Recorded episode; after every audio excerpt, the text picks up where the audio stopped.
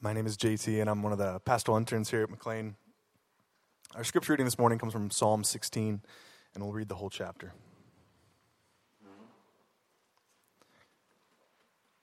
I say to the Lord, Oops, sorry, I skipped a verse. Let me restart. Preserve me, O God, for in you I take refuge.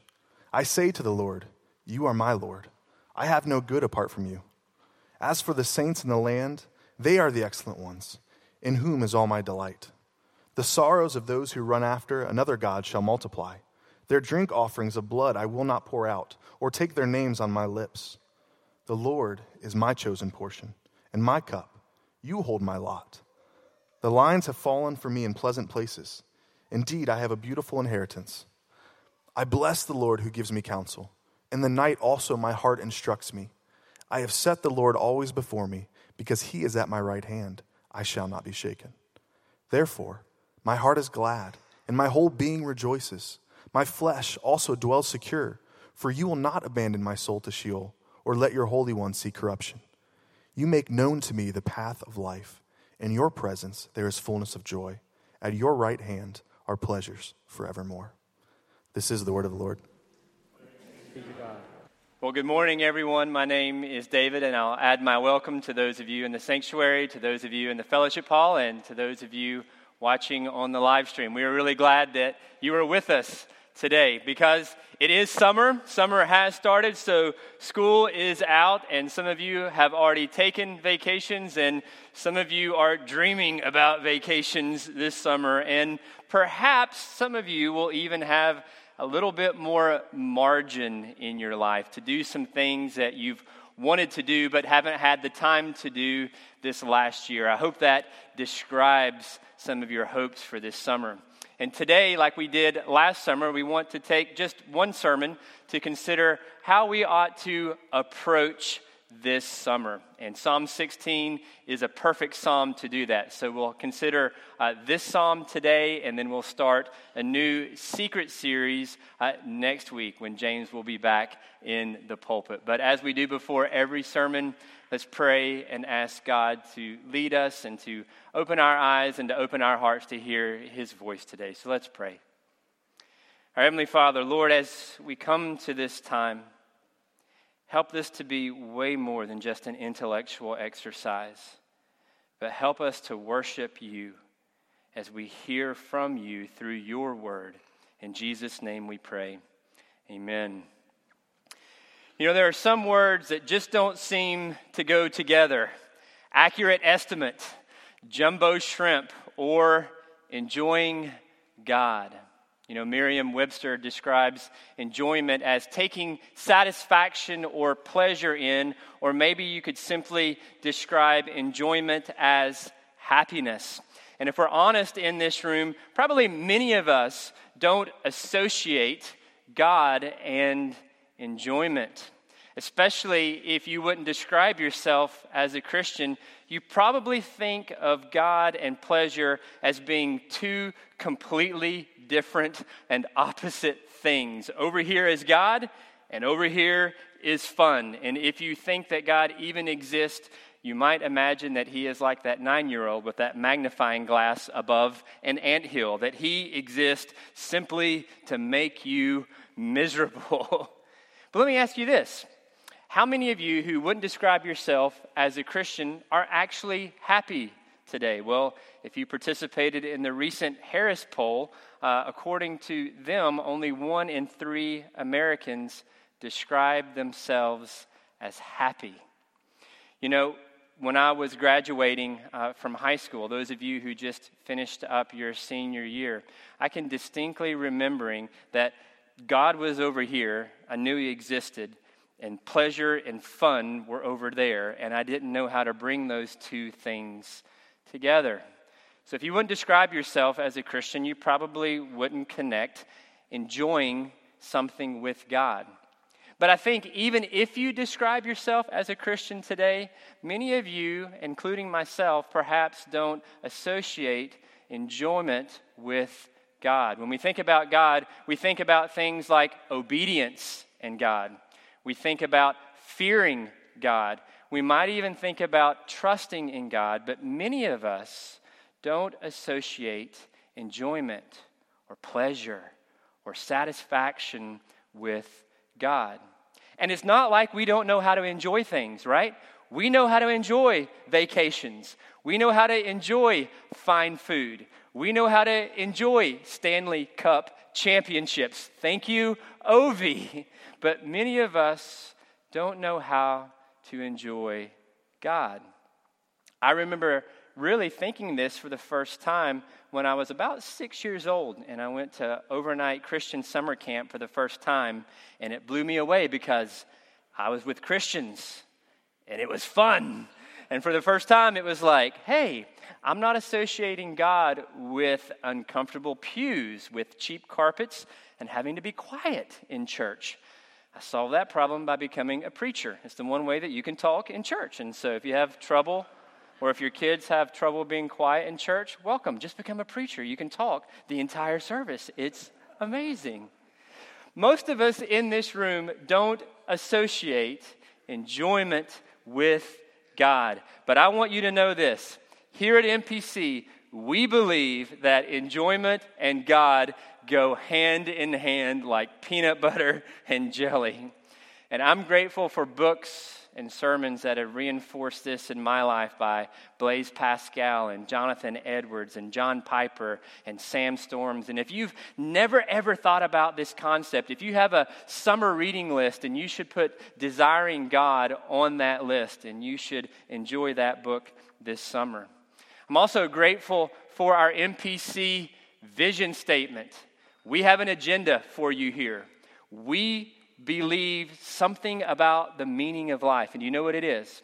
We believe that we exist to glorify God and enjoy Him forever. Now, we're not that smart. We didn't come up with that on our own. Where does that come from?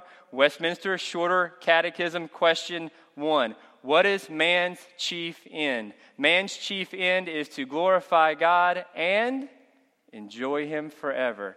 Some of you have been catechized. we believe that here at MPC, and we pray and work to that end that we would be a people who glorify God in everything that they do and enjoy Him forever. So that's what we're going to consider this morning. We're going to ask that question. If that is why we are here, then how do we enjoy God this summer? I invite you to spend just a few moments in Psalm 16 considering that question with three primary answers. How do we enjoy God this summer? The first is very simple. You enjoy God, are you ready? By enjoying the person. Look with me at verses 1 and 2. It says, Preserve me, O God, for in you I take refuge. I say to the Lord, You are my Lord. I have no good apart from you. Now, if you're reading the introduction there in Psalm 16, you see that the psalmist was likely David. And as you listen to the entire psalm being read, you could hear that he was in difficult circumstances in this moment. Commentators are sort of divided about what was happening in his life. Was he fleeing from Saul when he wrote this psalm, or was he just simply near the end of his life? Either one that you pick, or whichever context you think David was in, it was difficult circumstances for him. Life was not easy in this moment for David. And what does he say? He says, I say to the Lord, You are my Lord. I have no good apart from you. And he says later in verse 6, The lines have fallen for me in pleasant places. Now think about that. David's not in the palace right now, or if he is, he's on the verge of death. He's likely in a cave. And he's saying that the line has fallen for me in pleasant places, even in difficult circumstances. I am enjoying God. Now, that's hard for me to do. And I imagine that's hard for you to do. To enjoy God when life doesn't make sense in the middle of living in a fallen world where sometimes it's just not easy, how can we enjoy God? Well, I think David really helps us out here. He reminds us that we are to enjoy the person of God. For you see, in these first two verses, he dwells on the character of God. He does so by calling God by three different names. The first of which is in verse 1. He says, Preserve me, O God. It's Hebrew for El, which is the most common name for God, which means mighty one or strong one. Preserve me, O mighty, strong God. And then in verse 2, he uses another name for God. He says, I say to the Lord, Lord, all caps there, indicates that's the covenant name of God. That's Yahweh. That's the name that God gave to Moses when he says, Who are you? And he says, I am Yahweh. I am the God who makes promises, and I am the God that keeps promises. I am the God that says, I will be a God to you and to your children. It's the personal name of God. He's not only powerful, he's not only mighty but he's a personal God. And then he uses a third title of God in verse 2. He says, I say to the Lord, You are my Adonai, you are my Lord. And what he means in there, he is saying that the God of Israel, this powerful God, this covenant God, is also his king. You see, even in difficult circumstances, when life doesn't make sense, David is dwelling on the character of God. He is rehearsing in his mind that God is the most powerful, most loving, and most sovereign being in the universe, and that brings him comfort. He is saying that God is his refuge in all circumstances. Before the Apostle Paul was saying it, David was. In all circumstances, I can praise the Lord. You know, that's what we've done throughout this worship service. As we've sung that God is glorious and mighty, we have rehearsed his strength. We've sung about that he is a redeemer who makes covenant promises, and we have sung that he is our gracious master and our king. Enjoying God then is not enjoying just a concept, an idea, or a thing, but a person. Now, that's simple, but if I'm honest, it's difficult because God is a spirit and has not a body like man. But he's not like some abstract thing like the Force in Star Wars. Since the beginning of time, there has been Father, Son, and Holy Spirit. So, how do you enjoy God? You enjoy God by enjoying Him as a person. Take that down just to a human level. Last week, my wife and I celebrated our 11th anniversary, and so we've gotten to know each other over these last 11 years. I know her, right? And she knows me, and I trust her character. Why? Because I have these data points that she's good and that she loves me. So when I'm driving back from Atlanta and she says, Hey, I've got a surprise for you. I'm not going to tell you what we're going to do, but trust me, I can. Why?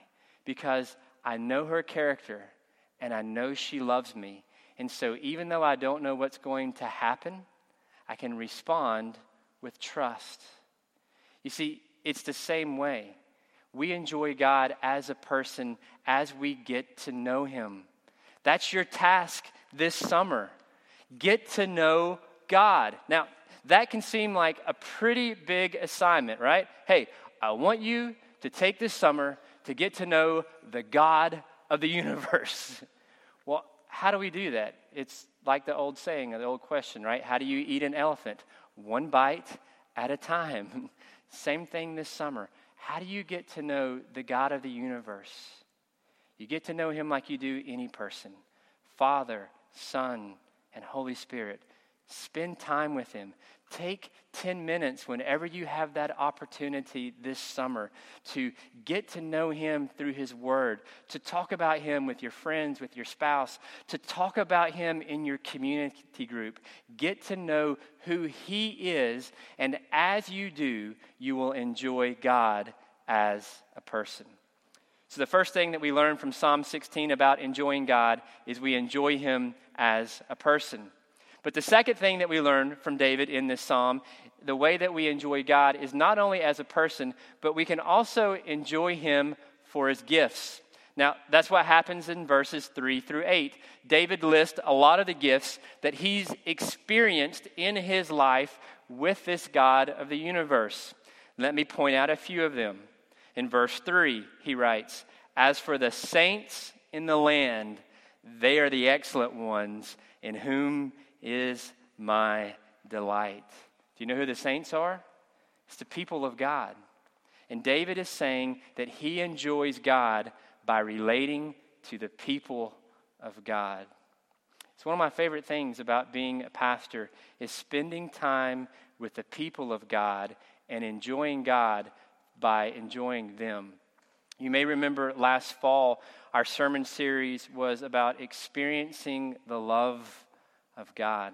So, as a staff, this last year, we have staff devotions about twice a month, and each of our staff were assigned a particular day to share about how they were experiencing the love of God in their life. And I got to tell you, it was awesome to hear how they have experienced God in their lives, enabled me to enjoy God more through the people of God. So, this summer, as you travel, Go on vacation, enjoy it. And whenever you're in town, be with the people of God. Show up for worship. Engage in your community groups. Be involved in missions. And as you enjoy the people of God, you will also enjoy the person of God. Now, there's another gift in here that David mentions that he enjoys. And this next gift that David enjoys is in verse 5 he writes, The Lord is my chosen portion and my cup. You hold my lot. If you're going to memorize one verse of Scripture, memorize that one this summer. Go ahead and mark that in your Pew Bible as we do. Underline that verse. That's the key verse in Psalm 16. The Lord is my chosen portion and my cup. You hold my lot. The psalmist enjoys God by recognizing the, prov- the provision of God. What does chosen portion mean? It means that as we choose to pursue and to seek after God, He alone will fulfill us. If God fills our cup, get this, your career will be important, but it will be subordinate to God. If God fills our cup, our family is important, but the lack of one doesn't crush us. If God fills our cup, our health is important, but when it fails us, we will grieve as those with hope. Friends, this is something that God's been beating into my life uh, ever since I was born. That I have to work hard to understand that there are so many things in life that I love. I love my family and I feel very blessed. I love my job. I love to preach, but get this I love my job, I love my family, but they are not my life. Jesus is my life. He alone is my portion. He alone is my cup. All the things that we seek, love, significance, and approval, can only ultimately be found in Him. Let Him be your chosen portion this summer. David rejoices in the provision of God. Now look down at verse 6. He says, The lines have fallen for me in pleasant places. Indeed, I have a beautiful inheritance. The psalmist enjoys God by resting in the gift of the providence of God. That's what it means when it says the lines have fallen. It means that in God, there are no accidents. Now, I don't know about you, but I, I have expectations about my summer. And yet, many of us may end up being disappointed by our summer and not actually enjoying it as you compare your summer vacations to everyone else's on Instagram. You know what will kill your joy this summer? Is envy. If all we can see is what we do not have, then we will be unable to enjoy the Lord. One of the ways that we combat this in the Stevenson household is something that my wife introduced to our family. She didn't come up with it, but it's something when we gather around our family dinner table, we go around every day and we do our rose, thorn, and bud. Now, it's not gardening, but what we do is each of us at our dinner table, we go around and we share what our rose is. What was our favorite thing of the day? What did we enjoy about today? And then we talk about our thorn because we acknowledge we live in a fallen world. So, what did we not enjoy about our day? And then our bud is something that we look forward to. We share what's something that we're looking forward to tomorrow or the next week or this summer. And that helps us rehearse the providence of God, His blessings in our life. And friends, there are going to be days when it's hard to point out roses in your life. You're going to have some of those soul shaking days. And that's where the last part of this verse is so helpful. It says, Indeed, I have a beautiful inheritance. Friends, remember that even on your darkest days, that we have an inheritance that can never spoil, that can never perish, that can never fade, that is kept in heaven for us by the Lord. There's a fourth gift in here that I do want to highlight, verses 7 and 8.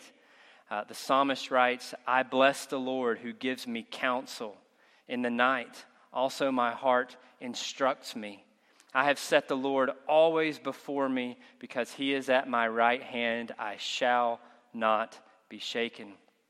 The psalmist enjoys God here by rehearsing the precepts of God. It's the counsel of the Lord that comes through His word and His spirit. One of our deacons who was ordained and installed this morning shared with me after the service. He said, You know, this last year of, of training and studying God's precepts and theology has been a great year for me because I've really learned to enjoy God more by studying His Word. Friends, if God is all wise and if God is all loving, then we believe that in God's Word and as we follow it, there is joy and there is life and there is delight. One of the gifts that we have are the precepts or the Word of God. Friends, enjoying God means enjoying His gifts. A friend sent me a note about the gifts of God from Philip Yancey's book, Soul Survivor. I don't know if any of you have read it, but one of his chapters is on a man named G.K. Chesterton. And in the course of his writing, Yancey shared this about uh, Chesterton, one of his views. He said, Chesterton viewed this world as sort of a cosmic shipwreck.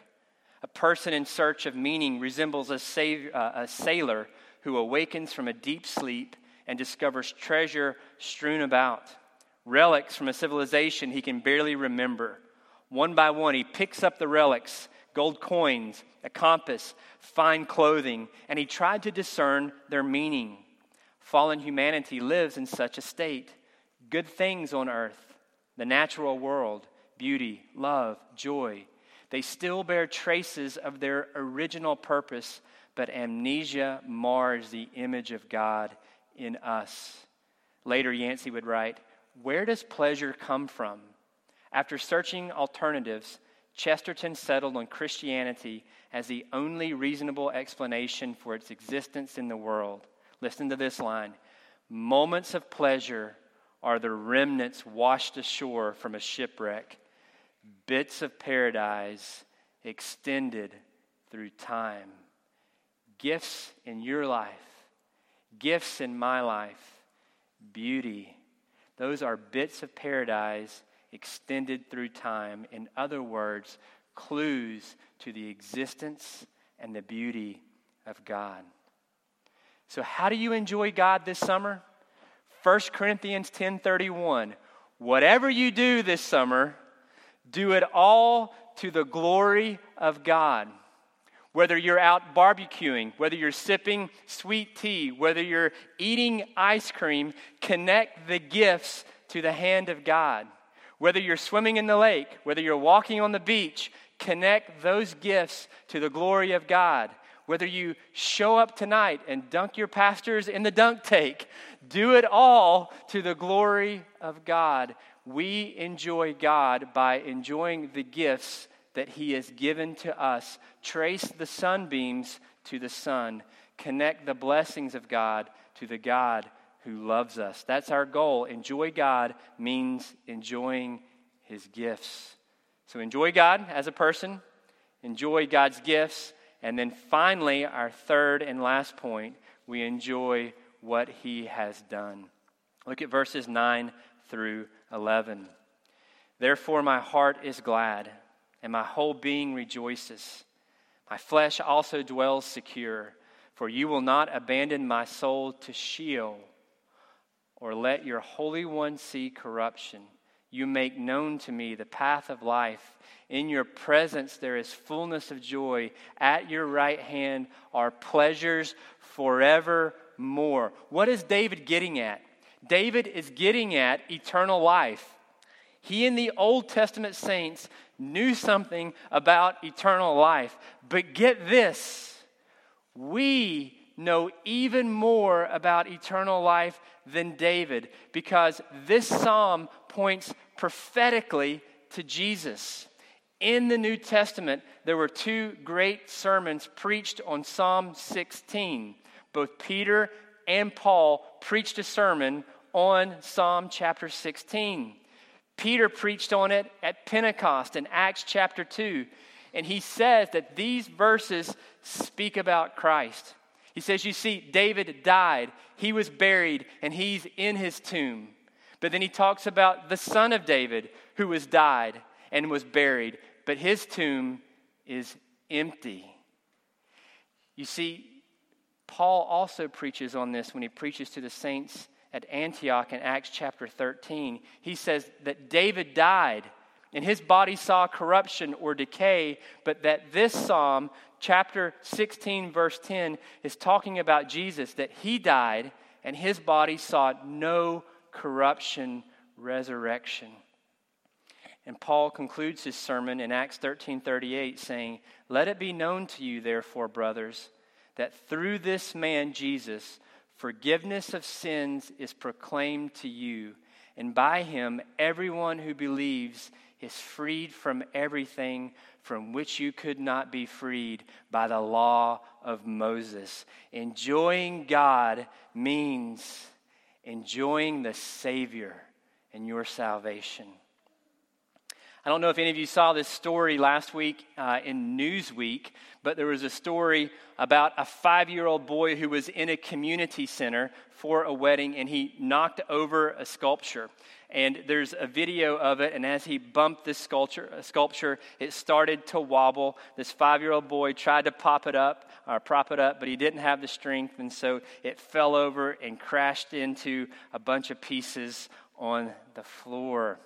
The family was then billed $132,000 uh, because they were unable to repair the sculpture. And one of the things that, that broke my heart, it also resonated with me because I have a nine year old, a seven year old, and five or four year old, and was like, this could very easily be me. We're not going to any more museums ever, right? But one of the things that made me so sad, it said that the little five year old boy, the mom said, he's having bad dreams every night and this family is trying to figure out how to foot the bill. Now, in this same story in Newsweek, it also shared a similar incident that happened back in 2005 in a museum in the UK. And there was another five year old little boy, and he knocked over over a 200 year old uh, jug, and as it fell to the floor, it shattered into 60 pieces or more. And I love the response of this museum because this museum said, Hey, we're glad you were here. Please come back and visit again. Now, That was a beautiful story to me because don't get me wrong, it's justice to pay for something that you broke, but it's beautiful grace to have someone else absorb the cost and to be invited back. You know that's the story of the Bible, right? That you and I live in creation and we broke something infinitely more valuable than a jug or a sculpture. And when it wobbled and when it fell over, it didn't just shatter into 60 different pieces, it broke into so many more. And like the people in this story, we don't have the resources to pay for the damage that we have done. But like this museum in the second story, someone has absorbed the cost for us. And not only are we said you don't have to pay for it, you're freed from the penalty, but we invite you to come back and to visit again. Friends, that's the gospel. We've broken something infinitely more valuable. We have a debt we can't pay. Jesus has paid it for us, and we are invited back into his presence. Enjoying God means enjoying your salvation. Now, I don't do that very well. I don't know what your default mode is, but my default mode is to dwell on my sin, not my Savior. When I wake up in the morning and when I go to bed in the evening, most of the time I feel like a failure. I feel like a failure as a parent. I should have been more patient. I feel like a failure as a spouse. I should have been more sacrificial. I feel like a failure sometimes as a worker. I didn't do everything perfectly. It's easy to rehearse my sin, it is ever before me. But, friends, are you enjoying, am I enjoying my salvation? Is it ever before me? One of the most amazing verses in all of Scripture is Zephaniah 3:17, which says, "The Lord will rejoice over us with singing." See, in the morning when I wake up, and in the evening when I'm rehearsing my failures, He's singing songs of praise over me. Enjoying God means knowing that He enjoys us. Friends, that's our assignment this summer. Enjoy God, enjoy Him as a person, enjoy His gifts, and enjoy His salvation. Let's pray. Our Heavenly Father, would you enable us to do this? Would you enable us to get to know you, the God of the universe, Father, Son, and Holy Spirit? Father, would you enable us to see the gifts that you have given to us in our lives? And Father, would you enable us to rejoice in the salvation that is ours through your Son, Jesus Christ? Father, help us to do this for your glory, for our pleasure, and for the benefit of the world. In Jesus' name we pray. Amen.